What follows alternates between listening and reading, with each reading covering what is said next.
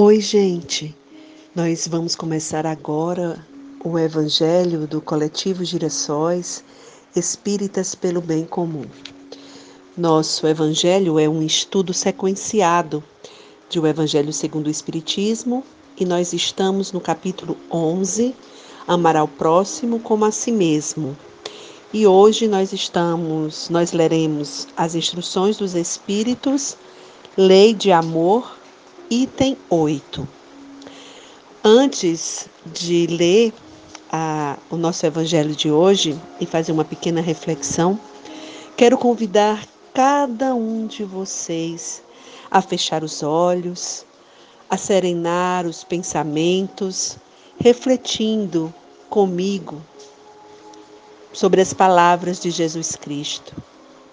Que nós possamos, nesse recolhimento de oração, encontrar Deus em nossa alma e entrar em sintonia com Ele através dos nossos anjos guardiães e dos bons espíritos que nos protegem. Meu bom Deus, gratidão, Senhor, pela vida, por cada átomo da tua criação. Gratidão Pai amado, por tua misericórdia infinita, por teu amor soberano. Gratidão pela vida que tu nos deste.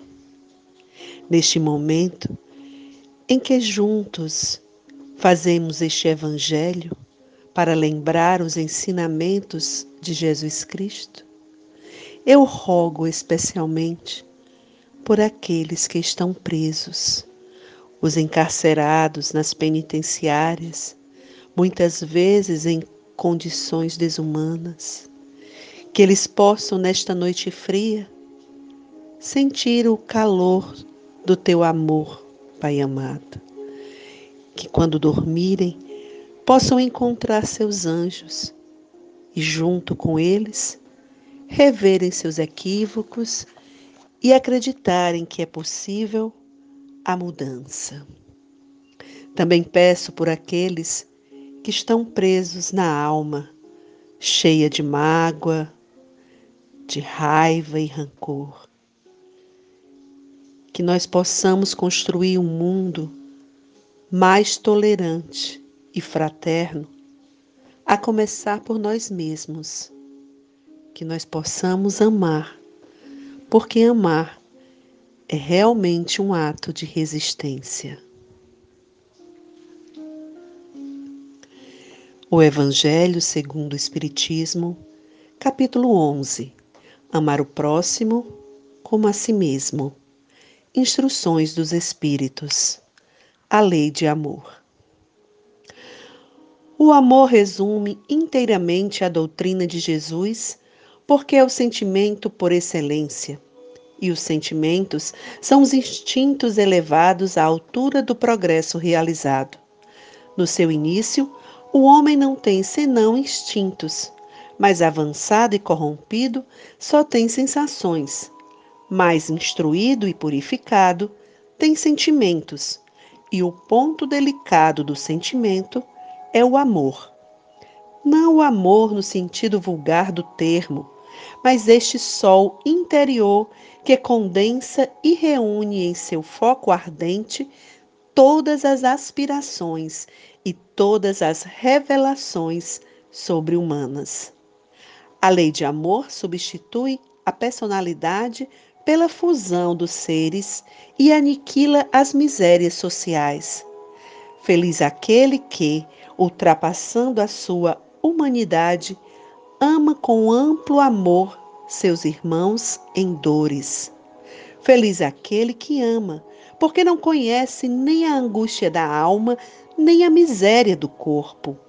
Seus pés são leves e vive como que transportado para fora de si mesmo.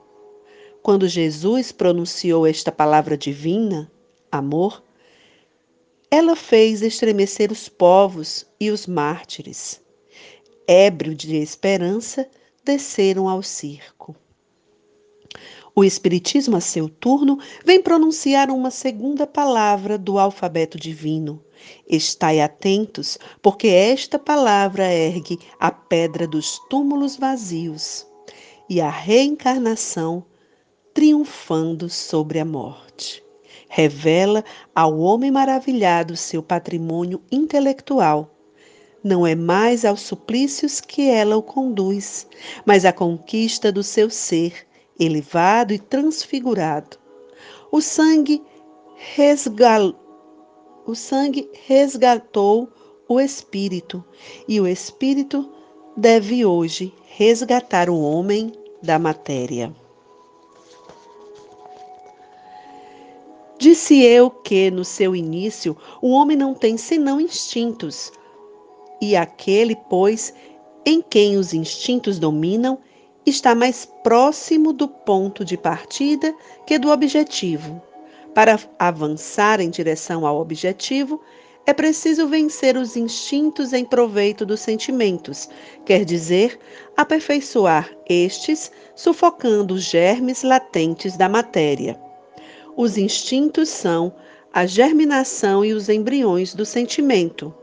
Eles carregam consigo o progresso como a bolota encerra o carvalho, e os seres menos avançados são aqueles que, não se despojando senão pouco a pouco de sua crisálida, permanecem escravizados aos instintos.